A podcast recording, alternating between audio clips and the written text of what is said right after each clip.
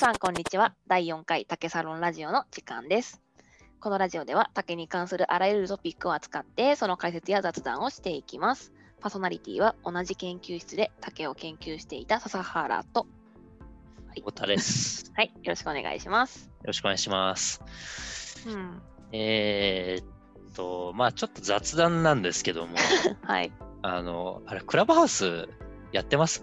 あ、やってないです。誰からも招待される気がしないあ、なんかやりたい気持ちはありますか？いや、なんか僕もこうやって音声配信をして一応しているので、ね、興味はありつつも、なんかあのログが残んないらしいんですよね、あれ。あ、そうだね。そうそうそう、うん、まあなんかやりたい気持ちもあるし、ただまだ自分がやってないからっていうのと、まあ、そもそも Android でできないっていうのと、友達がいないっていうのがあったりしてその妬ましい気持ちなのかやりたい気持ちなのか分かんないんだけど、ちょっとなんかいやらしいなって気持ちもあるあ、いやらしいっていうのはそのやってるユーザーがですか？なんかいやらしいのはいろいろもうすでに議論されていて、ああ、そう、ユーザーがじゃなくて、例えばそういうとこで配信したら、それクラブハウス入ってる人しかその聞けないじゃん。ああ、そうですね。なんかなんかすごい身内で、なんか意識高い身内だけでなんかワイワイ話してるような気がしちゃって。なるほど。なんか入りたい反面、うーん、なんか閉鎖的だなって思ったりもしなくもない。まあ、閉鎖的ではなくオープンなものではあるはずなんだけど。いや、でもあれおっしゃる通り、先民思想が結構えぐいらしくて、あの、その思想がっていう、その設計思想ですね。あの、もともとの設計思想は分からないんですけども、今現在日本で解釈されている設計思想としては、設計思想というか、あれか 表, 表面化した設計思想としては、うん、そのまあ、選ばれた人しか招待されないっていうところは、まず一つ大きい先民思想の根源であるところと、もう一つは、あの例えばそうだな、誰かと A さんと B さんの配信にいろんな観客がいるときに、いっかい席とにかい席、要はアリーナ席とその他席みたいなのが結構明確にあるらしくて、あのアリーナ席だと、あのなんだろうな、ズームでいうところの、あのー、もういろんな参加者がいるわけですけども、あの、うんうんうん、視聴者か、なんかすごい上位に来るらしいんですね、こう、フォロー、フォロワーされてる関係だと。で、そういう人が結構上位に来るんで、うんうん、なんか、変な話、あ、僕、この人と近しいんだみたいな感じで、なんか、いい気持ちになんかなれる、なってしまうっていうところと、あと、そうじゃない人は、いや、いつかこのステージに登ってやる、そごフォローしてくれっていう、なんかそういう、なんだろう、アンクラブ的な思想がこう、徐々に表面化して。そうだよね、なんかちょっとまだハイソな感じがするっていうのと、あと、階級をすごい感じるなっていうのがあって、なんか、ですよね、そうそう、なんか、なんでアップルだけなんだろうみたいな。そもそもできんやんみたいな。そうですね、なんかそういう思想があるらしくて、まあちょっとそんなにまだ入れないかなというのがありつつも、ただなんか日本での、あの諸外国は知らないんですけど、日本ではこうすげえハイソな人と、なんかすごい低レベルなあの配信者、二極化してるらしくて、うん、ハイソな人はこう例えば芸能人とかがこう彼らの独自のトピックを喋ったりしてるんですけど、なんか低層化してる方はなんかずっとピカチュウの鳴き声でやり取りするとか、うん、やばいな、あのお尻を叩いた音でだけコミュニケーション取るとか、もうすごい方向に走り始めてて。でもそれ言う、なんか日本ならではっぽくない、そういうのって。日本ならではっていうか、多分そのハイソな匂いを敏感に感じ取った方のカウンターカルチャー的な思想なのかなっていう論評を誰かしていて、まあ確かに気だしそうであると僕はなんか思ってましたね。ああ、なるほどね。うーん、まあやってないから何とも言えないってところが一つなんだけど、そうそうそうまあただその今やってないながらでの感想は、私はちょっと排他的なんかなみたいな思いが強いね、やっぱり。そうですね。あとなんかツイッターで見たんだけど、なんか大会できないとか書いてる人いたんだけど、それは怖いなって思った。ね、うん、確かにそれはトレンドというか、あのいいねがたくさんついてましたね。ちょっと細かい話は分かんないんですけど、多分、うん、結構ごくごく小さい範囲の、あの元々アプリケーションだったと思うんで、うん、多分なんか思想っていうよりは、なんかその辺をまだ準備してなかった、処理してなかっただけなのかなと思ってます。多分こんだけ大きくなると、要は広告収入とか目当てに Android とか絶対入れるじゃないですか。うん、そうだね。だからそこはなんか整備が済んでないだけですけど、まあ、ただ再開できないのは多分事実っぽいので、なんか面倒だなって、うん、そう、それは エスエヌエス 再開できない人嫌だよねとは思うそうですねでも会員制というか招待制っていうのは昔のミクシーとかもそうだったよね。ああ、よくなんかそれ引き合いに出されますよね、クラブハウスの説明の時に、うん、招待制ってやっぱ日本でいうとそのイメージが強いなって思うんだけどね。うんうんうんうん、ミクシーは日本のねオリジナルだったからちょっとまあ状況が違うわけだけど、まあ、ミクシーが廃れつつあるというか、まあ、廃れ切ったのでそのポジションがぽっかり空いちゃってでなんか、まあ、要は音声かける招待制、音声も今群雄割拠なんですけども、その中で招待制ってい う, こう一つの何ブルーオーシャン的なのがたまたま見つかってそれが急速に広がりつつあるっていうフェーズなんじゃないですかね。だからうまいうまいポジション取り、結果的にはうまいポジション取りになってるのかなと思います。うん、はい、えー、っとそういつも佐原さんのね持ち込み企画なんですけども、まあ、今回は私が論文紹介みたいなのがポッドキャストでよくあるんですけども、それの似たような形で今日紹介したいのはあの竹の発電に関する調査報告が三菱総研さんでやられていたものがにせんじゅうきゅうねんのさんがつにあります。でこれは鹿児島県の竹バイオマスエネルギー利用可能性調査報告書っていうもので、あのパブリックにすでに公開されていて、あの誰でも読めますという状況なんで、皆さんも興味があれば、まあ、今日のこのポッドキャストを聞いて興味がある方はあの深掘りいただければと思うんですけども、これをまあざっくり簡単に、まあ、ちょっと長くなるかもしれないですけども紹介できればっていうのが今日の趣旨ですね。はい、うんうんうん、まあ、というのもその、まあ、竹ってこういろんなところに生えててあの放置地区に拡大してますよって話はこのポッドキャストでも多分何回か出てるし、あの世間の認識も竹に関しちょっと関心がある人だったらまあ同意するところかなと思うんですけど、その利用可能性って、まあ、前回かなお話した竹水とかあるいはなんか竹を使って何か作ろうみたいな結構あの量が消化できないものが多いじゃないですか、竹炭とか、まあ、ただ発電だと、まあ、当然電力が常に使い続けるので、もしあの竹を燃やして燃料が得られるならそれはあの大量に竹を消費できるっていう点で、まあ、すごい僕はグッドだと思ってますと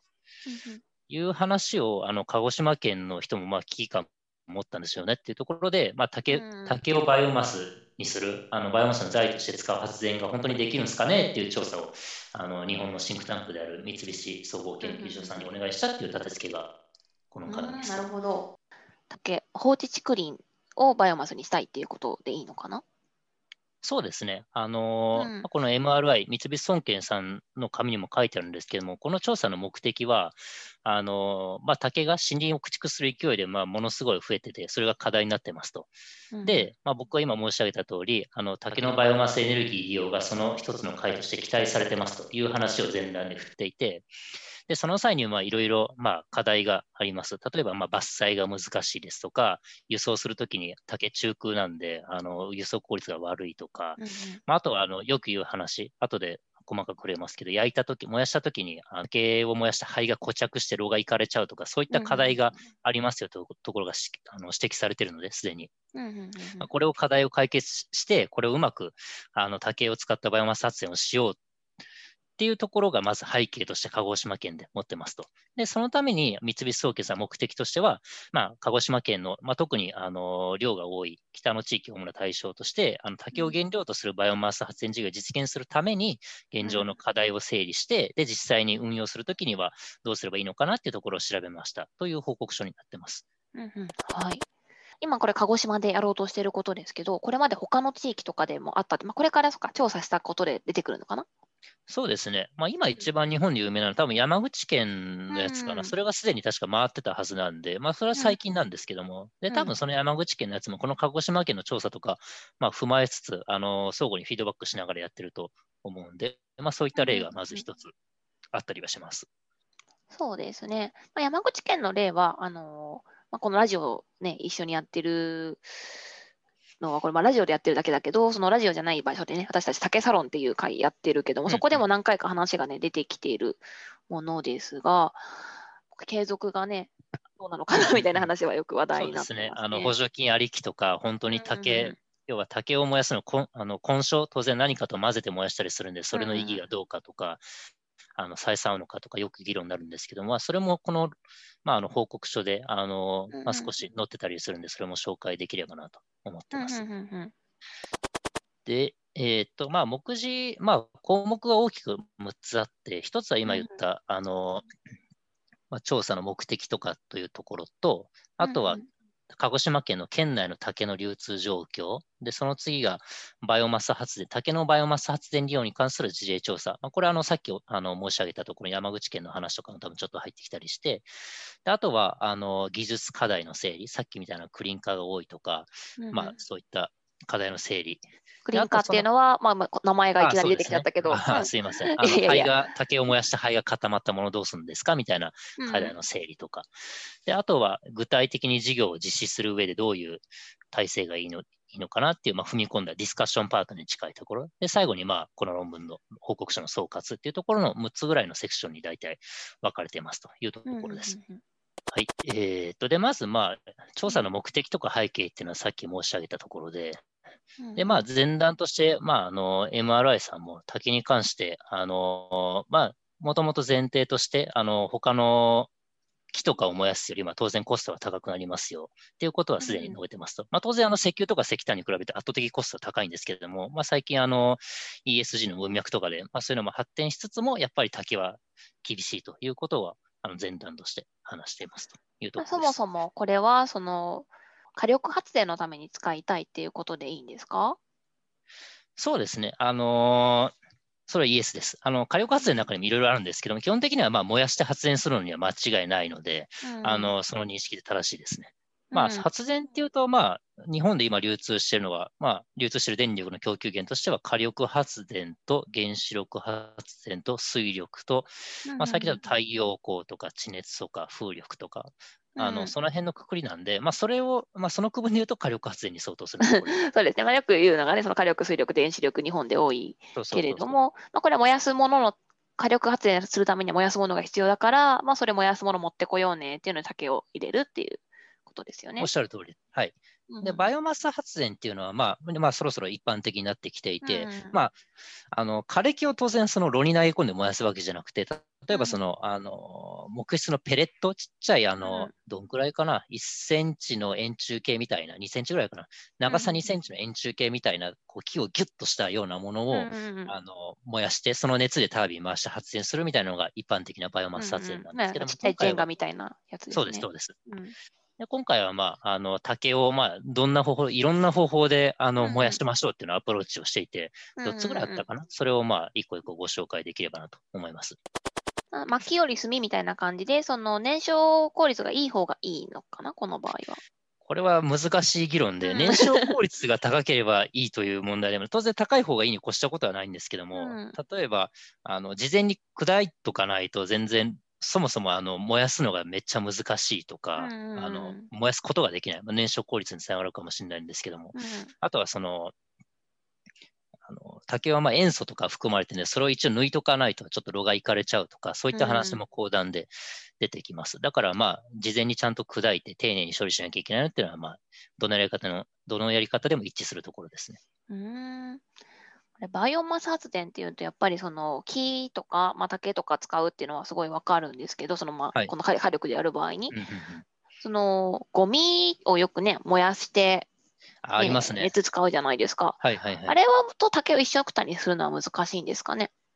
それもいい質問で、一緒くたにしてもいいんですけども、うん、ちゃんと混ぜないといけないんですよ。要は均等に混ぜないと、竹だけ固まってると、その竹を竹だけ集中的に燃やすところが発生すると、あの一定のものを燃やすことにならなくて結構負担がかかっちゃうんですね、炉とかに。だからあの単純に燃やしてタービンを回すっていうとシンプルなんですけども、あの変なものが混じると炉があのうまく回らなくなっちゃって、例えばそうだな、バイオマス発電からちょっと離れるんですけども、最近水素で発電しようみたいな話があるじゃないですか。うんうん、あれも水素を、ありますね、そうそう、エネルギー、あの燃やす材としてあの石炭とか石油とかと同じポジションで回そうとするんですけども、今三菱重工さんとかが エヌエージー の、 あの発電の、うん、ガス発電の技術を持ってたりはするんですけども、それを水素に転換しようとするので相当苦労されてるみたいで、うん、同じようなガスでもあのそんなにあの新しいタービンとか炉を作るのに苦労してるのに、いわんやこうあの竹とかをこう全然変な異物を混ぜるっていうのが結構きつかったりするんですね。なるほど。じゃあ結構ゴミを燃やすのって割となんかリスキーな感じになってくるのかな。そのゴミの中に専用の炉があれば炉があればいいんですけども、うんうんうん、はい、まあ、ただまあ当然そのまあ、一般論としてあの石油とかに尖った炉の方が当然効率は良くなるじゃないですか、うんうん、それに最適化して温度もコントロールしてやったりできるんで、うんうん、まあ、そうすると、まあ、当然竹を燃やすというのはまだ全然研究は進んでなくて、うんうん、あのなかなか非効率な面もあったりはしますよね。難しいところはあると思います、うん、海外でもやってないんですか？あまりこの、この論文では論文というか報告書ではそんなにあはい、あの言及はなかったですね。もしかしてやってるかもしれないけど、多分海外、竹があるって発展途上国がまあ比較的多いじゃないですか。うんうん、まあ、まあ、ヨーロッパに生えてない、ヨーロッパ、アメリカにそんなに生えてないっていうのもあるんですけども、あのそうすると、あの発展途上国ってそのバイオマス発電一丁一丁やってる余裕ってあんまりなくて、多分、うん、でしかも資源国が石炭とか取れちゃうところが多いじゃないですか。で、まだそれを燃やしても全然 OK な文化。うんうんっていうかまあ、発展途上段階なんで先進国の責任としてそれを燃やすことは是としなければならないという側面もあると思うんで、うんまあ、そういう意味でもあんまり発達してないっていう背景はあると思います、うん、確かに海外でやってるっていうのは聞いたことないですね。バイオマスに、ねうん、有効だって話はしてはいるけれども、うん、電力のためにっていうのはまだ聞かないな、うん、そうですよねっていうところがあって、まあ、課題先進国の我が日本としては、まあ、積極的に切り込んでいっていい領域なのかなと思ってます。で、この鹿児島県でも、はいまあ、あの放置竹林が拡大してますよって話をこう前段にしていて、うんまあ、当然で、まあ、調査内容としてはまず初めに彼らはまあ鹿児島県の竹の分布状況とかをちゃんと見ていて、うんうんまあ、竹の生育面積がまあ約いちまんはっせんヘクタールであって全国でいちいであるという話とかを前段の事前の情報としてそうですね、特に竹の種類とかを考えずにこれでやってるとそうなってるんですね。そうですね、おっしゃる通りです、うん、ちなみに竹の種類っていうのは結構難しい問題があってあの、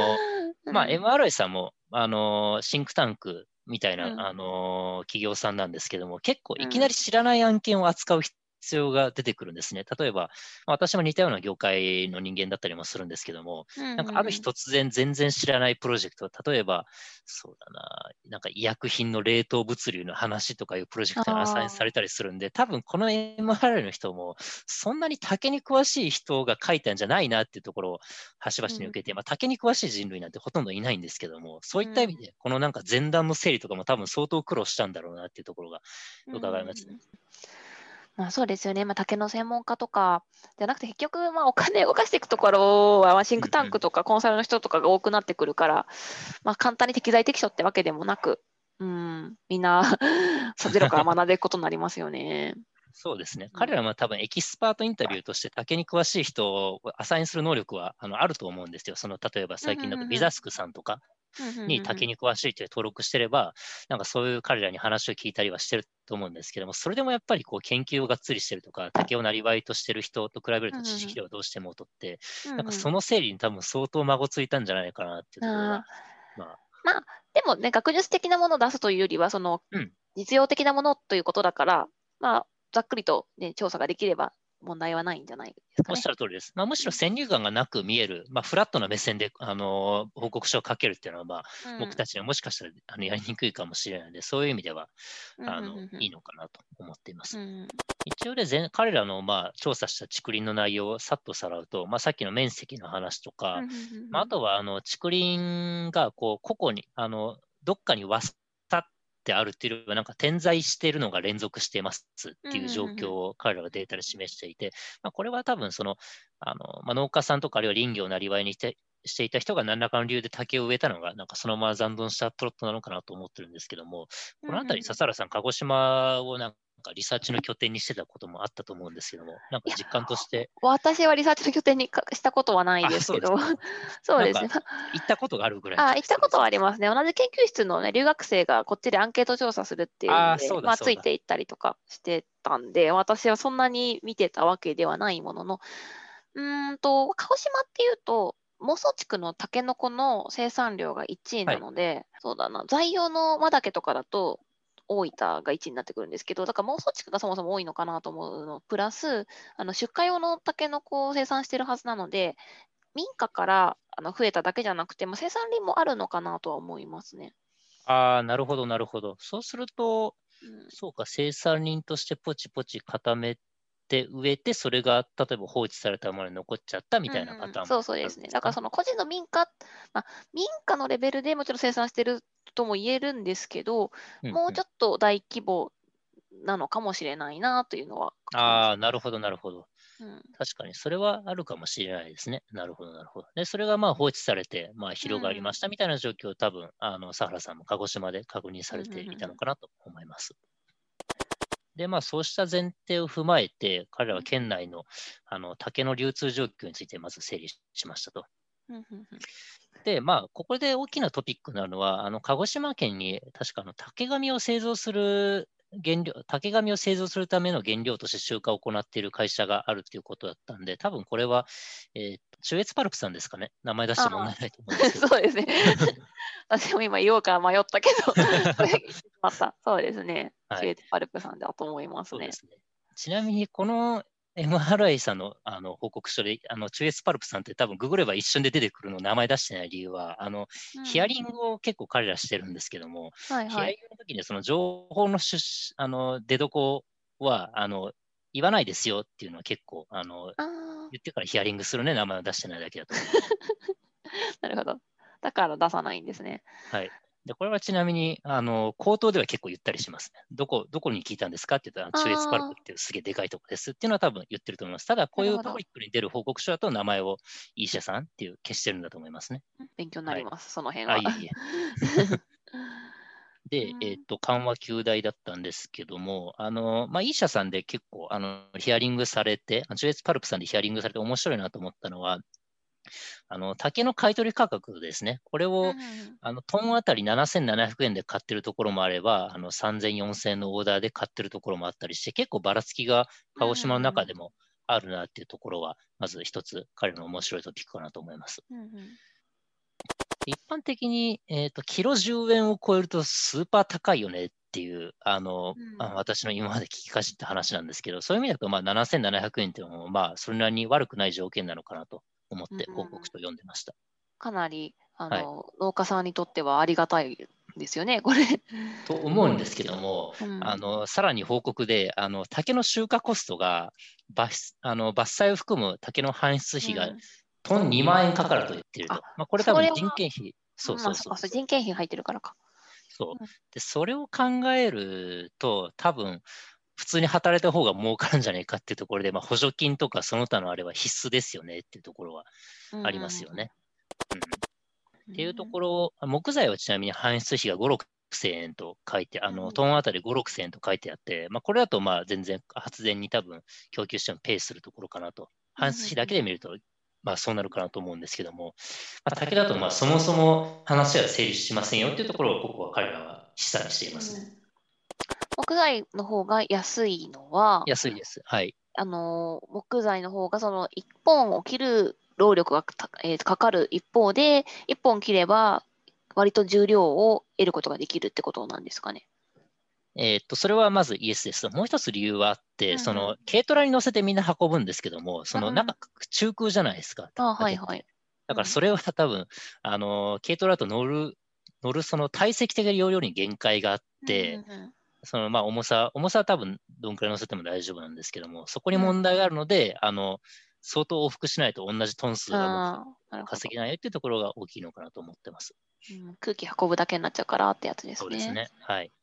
うん、あとはもう一つコストがかかるのは、あの竹って結構専用のこうチェーンソーとかあるいはノコを使う人が多いんです、うんうんうん、そういったコストも多分なかなかバカにならんのじゃないかなと思ってますね。はい、うん、っていうところが、まあ、彼らの示唆としてありますと。で、同じように何社かあのヒアリングをしたみたいで、うんまあ、あのここだと、えーと、値段っていうよりもどんくらい集荷できてますよって話をあの彼らはしていて、うんうん、その竹チップを生産している事業者さんはだいたい、まあ、あの月あたり、月あたりじゃないか、年間、年間さん、よんせんトンぐらいをまあ集荷しているところが多いですよっていう報告があって、まあ、これがちょっと多いのか少ないのかっていう、この報告書であの何も言及がないんですけども、おそらくこういったデータは、多分こんくらいの竹の収穫量が予想されるから、あのこんくらいの規模の発電施設が作れますよっていうところに使うのと、うん、あともう一つは、まあ、こんくらいだと足りないから、もうちょっとこう葉っぱかけるような施策は絶対に必要ですよっていうところにつながる基礎データなのかなと。ところで、まあ、竹の、あの収集について彼らは議論していて、で、あと行政支援ですね。行政支援についても彼らがあのヒアリングとかデータをリサーチしていて、買取補助っていうのがあるんですね。さっきあの、まあ、キロじゅうえん超えたら、まあ、キロじゅうえん、まあ、トンいちまんえん超えたら相当高いよって話をしてはいましたと。で、その中でた鹿児島県はあの、まあ、いくつかの市がいちトンあたり、えーっとせんごひゃくえんとかさんぜんえんとかの、あの買い取り補助をしてるんで、これを上乗せすれば、まあ、ある程度は、まあ、みんなやる気になって回収してくるんじゃないかなっていうところは、あの彼はディスカッションとして挙げていますね。買い取り、その補助が、あれも鹿児島県でも市によってあるとこないところがある状態なんですね。そうですね。はい。うん、あ、そう、買い取り補助はあるのか、今全部。買い取り価格が違うのか。で、補助はあるけどばら、値段にばらつきがあるって感じですね。多分ない市も、ちょ鹿児島県の全市が、全市が書いてる。売ってないと思うんで。はい、うん。でも補助金もこう、そうか。あるところでもさんばい近く、ね、差があるところもあるし、本当にまちまちだな。はい、それは、市の、なんだろう、予算の取り方とかでも、他系関係の事業に結構お金を避けるか避けらない、避けないかみたいな違いがあったりするのかな。そうですね。予算を避けるか避けないかって議論とは、どれだけ本腰入れて、他系をなんとかしようとしてるかのふたつに分けられると思いますね。えー、これにねんまえの調査に、調査というか、調査もっと前かもしれないけど、にねんまえの報告書だから、なんかコロナとかで結構予算の付けどころみんな変わってきてるかもしれないから、今、変わってるのかなとかちょっと気になっちゃうところですね。うん、まあ、いきなり上げ下げすると怒られるし、あとこれもあれですね、うん、なんかそんなにこの補助を活用してる人がいるようには見えなかったトン数なんで、あの例えば、まあ、トンあたりにせんえんだとして、さっき年間あのさんぜんトンぐらいを回収していたので、まあ、さんしゃ合計でいちまんトンぐらい回収しているとしましょう。いちまんトンかける、えー、っとにせんえんなんで、えー、っと、うんいちまんトンかけるにせんえんだからにせんまんえん、あ、結構あるね。あー、わかんないですね。にせんまんえんがその役所に、鹿児島県で、鹿児島県全体でにせんまんえんぐらいって考えると、まあそんなに大したことないのかなという気も。うん、で、まあ彼はまとめとして課題を整理していて、まあまず、あのー、大きくふたつの課題がありますと。まあひとつは竹の、まあ、搬出が面倒だっていう課題を整理していて、まあ、理由としては、まあ、人が入りにくかったりとか、あとはあの伐採がしにくいとか、まあ、あとは竹をチップしたら、まあ、葉が摩耗する、チップにしたら葉が摩耗するとか、そういったところを竹の物性を多分木材と比較しての課題を挙げていて、あともう一個、あんまり事前のデータはなかったんですけども、社会環境による課題っていうのも挙げていて、まあ、高齢化で労働力が少なくなって、集荷量が下がっているとか、うんまあ、あとはあの竹林の、まあ、土地の境界が分かんないから、どこまで切っていいか分からんとか、うん、あと作業道が通せないとか、そういったこうふたつの課題があるとしていて、ここを解消しないと、まあ、どうにもなりませんよって話を、あのー、ひとつ整理していますと。うん、あ、結構課題整理すると結構ネガティブなこと多かったんだなっていうのが見えてきますね。でもまあ、うん、これは鹿児島に問わず、竹林、保守竹林があるところすべてに、ね、おいて言える問題でもありますね。そうですね。多分この報告書を見た鹿児島の人はこんなこと分かってんだよと思ったと思うんですけど、まあ、まあ一応整理として彼らはまあ挙げてるのかなと思います。放置竹林があるとこどこでも高齢化しているし、あとはみどこまでが誰の土地なのかが分からないし、やっぱ聞く、うん、機械が入らないから人が切るしかないし、で、うん、で竹さっきも言ったようにね、刃物も竹専用のものを使わなきゃいけないよっていうのがあったり、危ないよとかがある。みんな分かってることではありますよね。はいうん、そうですね。で、ここで面白いのは、彼らの解決の方向性っていうのをあの、うん、案として挙げていて、大きくよっつ挙げてますと。で、ひとつは、あの森林環境税を活用して、自治体レベルであの林地の境界を設定、確定しよう。うんうんうん、でもうひとつは、竹バイオマスの未利用材認定、これ、後ほどあの話出ますけど、未利用材認定をすると、あのえー、と固定価格買取制度、フィットってやつが使えるようになるので、うん、あの必然的に回収のコストにかけていい負担がどんどん上がりますよというところがありますと。でみっつめが、バイオマスエネルギーの利用の需要先を増やす。よっつめは、竹の伐採、搬送技術の効率化のための技術開発をやりますっていう、このよっつを挙げてるんですけども、うん、あの現状できそうなのがあのバイオマスの未利用材認定ぐらいかなと思っていて、うん、要はその自治体レベルの林地境界設定ってどんだけやろうとしても今までできなかったことじゃないですか。そうですね、まあ、国の土地だったりしたらねできるかもしれないけど、そもそもあの人、まあ、個人の土地になったから結局テラしかできないっていうのがずっと続いてますよね。そうそうそうそう、うんあとバイオマスエネルギーの需要先を増やすっていうのも、これも別に鹿児島県が頑張って増えるようなもんでもないと思うんで、うん、なんか解決策として挙げるのはもう相当書くことなかったんだろうなっていうところの需要先を増やす、需要があるからどうこうってことで需要がないから結局ね竹が増えちゃってたわけだから、それを無理やり使わせようっていうことはね難しいなって、ねね、バイオマスエネルギーのそのあの需要っていうのは、要は環境に関心のある人を増やそうって言ってるのと多分ニアリーイコールかなと思っていて、なんかそれをこうやりましょうっていうのは解決策としての筋は非常にどうなんだという観点はありますね。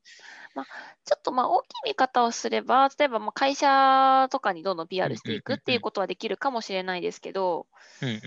結構これまでだってまあ世界的にもその環境関係のなんだろうないろいろとなんかクレジットが発生したりとかがあった中ではい、はい、まあ日本はでもまだ進めてられてないっていうのは現状だから、今これを、ね、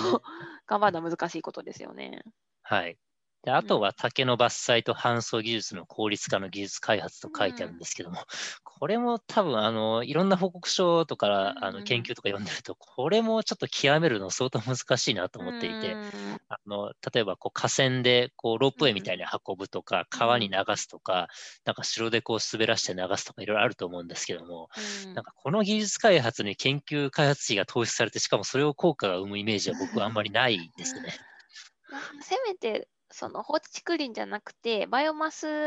用の竹林とかがあって、そこにロープウェイとか作るとかならできるかもしれないけれども、うんうん、このいちばんにばんの問題解決にはちょっとならないのかなって気がしますね。そうですよね。うん、でなんで、まあ、この辺りで言えそうなのは竹バイオマスの未利用材認定っていう話ぐらいかなと、うん、僕はまずこの紙を見たとき思って、でこの後のディスカッションも結構これを軸に展開されていくんですね。うんうんうん、なるほど。うん、はい、というところで、まあ、先に進みますと。でこれって林業の、はい、あの間伐材の固定価格買取制度と同じものを竹でもやりましょうみたいな感じですかね、イメージとしては。おっしゃる通りです。森林としては今例えば、まあ、木が大きくなるまでに間伐っていってこう枝を削いだり、あとはその、うんうん、えーと密集していた、まあ、杉とかとこう木を切ってそれを割り箸に使うとか、うん、あの昔はあったと思うんですけども、うん、そういった間伐材でバイオマス発電すると、はいはい、例えば、うん、キロワットアワーあたりよんじゅうえんっていう結構高い値段で、うんうん、あの誰かが買い取国が国が買い取ってくれますよっていう制度があって、それをまあ竹でも利用しましょうということかなと思います。うん、じゃあ巻き込むべきは林野庁ってことかな。そこは難しくて、相当複雑であるっていうのは講座に書いてあるんで、まあ後ほどディスカッションさせてください。いいですね。はい。でまあ、今竹の課題、あのー、性質の課題とか社会環境の課題とか前段があって、うん、でいよいよ竹のバイオマス発電に関する事例調査っていうのを彼らは行っていますと。でまず鹿児島県でバイオマス発電、竹に限らないところですね、これをいくつか調べましたと言ってますと。でまあ、細かいその設備容量とか、まあ、何メガワット級のやつですとかいろいろ書いてあるんですけど、このあたりはちょっとデータが多すぎるのでここで紹介するのは少し割愛しますと。でまあえっとまあよっつの会社に聞いたみたいなんですけども、一つ面白いなと思った竹の投入可能性、要すれば竹を混ぜて発電 で, できますかっていう話を、うん、あの彼らはヒアリングをしていますと。で結論からするとよん社に聞いて、ほとんどの会社は竹混ぜるの全然無理っしょと言っていますと。うん、えっと一つ一つ見ると エム 社について、はいはい、まず投入可能性を聞かれて、えー、っと、うん、難しいですと。で理由を挙げているのはまず、えー、っと塩素の対策、グリーン化対策を打つ必要があり、配管を更新する費用を考えると同じ発電所を設置する費用程度がかかる。要すればコスト的に全然無理になると言っていますと。うんうん、なるほど。この塩素対策っていうのは、えっと、その竹は シーエル、塩素を多く含んでるんで、うんうん、あのえっと、金属パイプとかがいかれちゃうらしいんですね、腐食で。うん、要は例えば エイチシーエル って塩酸だと思うんですけども、塩酸当然いろんなもの溶かしますよね。なんかそういった理由であの配管が溶けちゃうんで、なんか専用のこうあのコーティングなりあの何らかの対策をする必要が あ, るありまして、でそれを多分やるのは相当コストかかるので無理であると言っていますと。なるほど。従来のものだとあの、はい、痛みが痛みが早いよっていうことですね。おっしゃる通りです。でもう一つその エム 社さんが挙げているのはクリンカー対策、これはあのさっき佐原さんがフォローしてくださったんですけども、あの竹を燃やした灰は融点が 低, 低くて溶ける温度が低いんですね。それはだいたいあの後に出てくるんですがななひゃくどぐらいで、他の普通のものだとなんかせんどオーバーしても全然溶けなくて溶けないんですけども、すぐ溶けちゃうんですね。で、溶けるとどうなるかっていうと、溶けてあの温度が炉の温度が下がった時に固まっちゃうんですね。で、その固まったことによって炉がいかれるというものがあって、その対策を打つには、まあ、これも相当コストがかかって無理であるという話をしています。とにかくお金がかかるってことをじゃあ前面に押し出している感じですね。おっしゃる通りです。で、加えてダメ押しじゃないですけども、あの竹そのものの粉砕は破砕はできますけども、あの空洞の大きさとかチッパーの刃の消耗を考えると経済性は厳しいと考えあの言っていて、まあ、まあ要すればトータルダメであるという主張をしていますと。なるほど、はい。で、その横の E 社も同じで、竹を発電所で燃やす場合は最初からそんな設計をするのが前提であって、まあ、そもそも難しいと。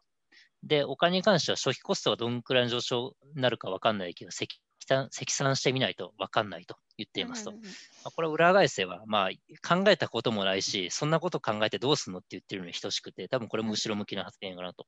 思っています。で、一つあの P 社さんが、あのーまあ、ありそうなっていう発言をあのヒアリングで聞き取れていて、えーまあ、多強バイオマスエネルギー利用に関しては、あ、これ P 社さんじゃないわ、すいません、えー、っとここもあれか、多強バイオマスエネルギーに関しては検討段階ではないし、えー、っとそっか、竹の燃焼する場合は、えー、っとボイラー設計がそれに考慮されていないので、えー、っと設計を見直す必要があるって言ってね、ここもまあダメですと。はい。で、あとオーシャさんについては唯一、えー、と竹はあのチッパーの葉の摩耗が早げしいけども、今後ボイラーが安定して運転できれば、えー、と検討はしますと言っていますと。うんうんうん、で、ここはまあいろんな材の試験燃焼をしていますというところなんで、まあ、よん社中いっ社はまあやってもいいかなっていうところのヒアリングの結果がまず出ていますと。うんうんうんうん、そうか、なかなかじゃあ割合は低いですね。そうですね。やっぱりあの事業者さんはまあ儲かってってのはあんまり、ね、メリットがないっていうことがあるんですね。うんうん、で、まあ、じゃあ鹿児島県内ばっかりで聞いてもしょうがないっていうことで、はい、彼らはあの県外の取り組みも聞いていますと。うんうん、これさっきあの話にあった山口県の H 社さんですね。うんうん、これバンブーエナジーだったかな、ここは。うんうんうん、まあ、電話で聞いたところ、うまくいってますと言ってますと。で、竹に関する取り組みとしては、あの燃焼による灰がほとんど出ないような仕組みにしていて、管理運営についてはまあ委託してうまくできてますと。まあ、トラブルシュートをいろいろ考えてはいるものの、あの当初想定してろっこ中いっこ該当する程度のレベルだった、まあ、つまり、まあ、さっきあの塩素で溶けるとかクリンカーができるとかいう話を多分いくつか想定したと思うんですけども、正直そんなにないので今のところ大丈夫であるというところを彼らは言っていて、うんうん、もうどれぐらいやってるんですか、何年ぐらいやってるんですかね。えっとね、まだここ実証実験レベルで、今年の夏は乗り切ったけど冬は分からんと言ってる、多分数ヶ月レベルの話かなと思っています。だからまあトラブルにもまだ合ってないって感じなんですね。そうですね。はい。うん、と、あ、そうだ。で、竹に関するじあの事例調査はもうこれでしまいで、正直、えー、っと、だから今ご社ですね、ご社にヒアリングして、うん、多分日本であの関わり合いがありそうなところ全部に聞いて、要は鹿児島県のよん社と県外で唯一取り組んでるに近い山口県の事業者に聞いて、うん、まあこれだけだったんで、結構やっぱり事例は最初の話でもありましたけど、少ないんですよね、そもそも。そうですね。結構他の県でやりたいみたいなことを言ってる役場とかはあっても、結局やってないですからね、まだ今のところは。そうですね。はい。うん、現実としてはなかなか厳しそうなの様子が見えてきましたね。で、しょうがないからっていうわけでもないですけども、バイオマスガス化発電っていう可能性も彼らはヒアリングしていて、で、このガス化発電っていうのは、あの今までディスカッションした、あディスカッションとかのご紹介したところは、あの竹を直接燃やして、まあ、チップにして燃やしてあの発電しようっていうその取り組みだったんですけども、今回はあのバイオマスをあのまずガスにして、要は エルエヌジー みたいなガスにしてからそれを燃やしてタービンを回そうっていう発電方法をやっている、バイオマスガス化発電をやっている事業者さんに竹に関わるですね、聞きましたっていうところがありますと。で、この彼らに、えー、と技術的な竹を掘り込んで大丈夫ですかっていう話を聞いたところ、えー、とまずバイオマスエナジー社っていうところは、えー、と竹に関しては、えー、と現段階ではガス化発電はできると判断していますと。まあ、これ結構ポジティブな反応があって、うんうんはい、で過去宮津市での竹を使ったガス化発電メタノル合成の際に基本的な目処は立っていましたと言っています、うんうんまあ、ただあの連続した運転や環境対策はできてなかったですけども、まあ、その後連続稼働時間の伸長とかクリンカーの対策の実験は継続していてガス化発電できそうであるという話をバイオマスエナジー社さんはしていますと。うーん。これはコストの懸念は特にないんですか？えーっとですね、ガス火発電だと、まあ、うんそのあたりはまだ議論があのないはい。し、後半にちょっと出てくるかもしれないですけども、多分これは難しいし、あの前例がほとんどないので、多分流通してないのかなと思ってます。ああ、燃やすだけの方だと、すでにある炉を利用しようとしてるっていうところも違うのかもしれないですね。そうですね、あのガス、一旦ガスにしちゃえば、既存の炉が多分使えるんですよ、ほとんうん、ど。うん、うん、うん要はその、まあ、クリンカーとかも、まあ、ガスを燃やすの当然できないですし、うん。うん。あとはその塩素で溶けることもそのガスだとないので、ほとんうど。ん、うん。まあ、そういう意味で、その既存の転用っていう意味ではいいのかなといううん、話でうすん。ね。で、もう一つはフォレスはトエいはナい。ジー社さんっていうところに話を聞いてはいるんですけども、うここんうはん。多分そんなに詳しくなさそうで、うえーんっうん。と、まあ、いろいろテストはしつつもという状況にとどまってるっていうところですね。うんで、うん。えーっと、で、竹も多分大丈夫かもしれないと言ってはいるものの、ちょっと正直、あのなんでここに例に挙げたのか分かんないレベルでちょっと情報が乏しくて、ああ。あの試験が国内でできるかもしれないよという話をしているだけなんで、ちょっと情報としては、多分このガス化にうついん。てもあんまり得られなかったのかなと思います。普段はウッドチップなどでやってるところなんですかね？そうですね、あの記載の内容を見ると、海う外でん。ウッドチップをメインにやってて、竹チップでできるんですかっていう話をしたところ、あのそもそもまあ海外に竹を輸送して発電するのかっていうと、多分何の確質か問に。されてるかも、多分フォレうストエナジーん。社さん分かんなかったと思うんですけども、うん。僕だがから話多聞いて分るみたいと、な感感そうじのそう回そう答そうですそう、ね。よく聞いたな、多分本当にね、多分ヒアリング先がないことって結構あるんですよ。もうだからもうしょうがねえからっていう話で聞いたのかなとう思います。ん。で、その後に、あの、竹の燃焼する際に発生する技術的な課題につういて、あん。の、彼らは、あの、情報を付属させていて、あの、まあ、竹の課題っていうのは、その、カリウム、あの、みっつ挙げてるんですよ。カリウムによる、あの、肺の軟化、あの、うん。溶解、う温度ん。の低下、これがろっぴゃくはちじゅうからきゅうひゃくどであるっていうところうと、ん。塩化物によるあの高濃腐食の対策、要すればその エイチシーエル 腐食みうたいん。なところがありますというところと、あともう一個はあのえあの シーエル が入ったものを燃やすとダイオキシンが発生するっていうところ、このみっつの課題を挙げていて、まあ、これを改善できますと、日立さんも言うっていると。ん。それが低価格でできれば、じゃあ、見込みはありますね。おっしゃるとおりですね、そこの前処理うを果ん。たしてやってまで多をバイオマス原料として使ってコストが合うのか、それをやりたい人間がいるのかっていうところが課題で、あうのん。日立さんもこれにせんじゅうななねんに公表した情報なんですけども、うその後続ん。報が全くないので、うん。あー多分前向きじゃないんだろうなーっていうところは、もしかしたら、あのー僕の観測範囲になないだけで他にあるかもしれないですけども、ちょっとうそんなにん。センセーショナルな情報はまだ最初の発表からさんねん経っても出てきてないっていううん。ところでうすん。ね。で、あとはまあ竹のエネルギー、エネルギー利用の以外の取り組み、まあ、例えはばい。財として使うとかいう話もしてるんですけども、例えば有名な、あの、道に竹を引くとか、うんうんあうんうの、んそういった話もしてるんですけど、そうこでれすはね。多分そんなに、この文脈にはあまり関係がない話なので、あそうでの、すちょね。まあ、どうやって他にね、竹使うかみたいなことですはもい、んね。竹バイオマスか。そうですね。うん。なんでこの項目を入れたのかちょっとよくわからないんですけども、多分あの先ほどから申し上げている通り、その情報が結構乏しかったので、なかなかあの勝負しづらかったのかなと。はい。というところで、まあ、あの事例の紹介というところを彼はやりま、あの エムアールアイ さんはやりました。はい。うんうんうんなんとなく竹バイオマスって今まで聞いた感じだと実現するのってお金がかかるし大変なのかなっていう風な印象ですけど、どうですか、読んでみて？おっしゃる通り、あの相当難しいかなっていう話をこの章まではしてるんですけども、うまんあ、あのさっきの技術的な課題ですとか、あとはコストに全然合わないよって話がありつつも、この次の章からあの、まあ、さっきの例えばあのフィットにあの入れるにはどうすればあいいかそっとかそっか、か、まあ、あうとんコスト的に見合うにはその他の方法でどうやればいいかなっていう話をした後に、最終的に事業をこれを事業としてうまく活かうせんる、要はコストに合う形にするにはどうすればいいですかっていう話をあのこの後議論していますね。なんで、あまあ、あのちょうっんと、まあ、終盤になるにつれて、ちょっと明るい話題が 増えていくなのるかほど。なちょっとと前半がどん思いどまんす。暗くなっちゃって、竹でやりたいけど難しいっていう風なまとめになってきてしまったから、ちょっと心配だはっい、たけれど、じゃあこの後のどんどん明るい話題になっていくのはまたちょっと次回話していきましょうか。そうですね、切りもいいので、はい、はい。じゃあそのこの続きは次回で。はい、そうではい。すね。うん。じゃあ今日はここまでです。ありがとうございました。ありがとうございました。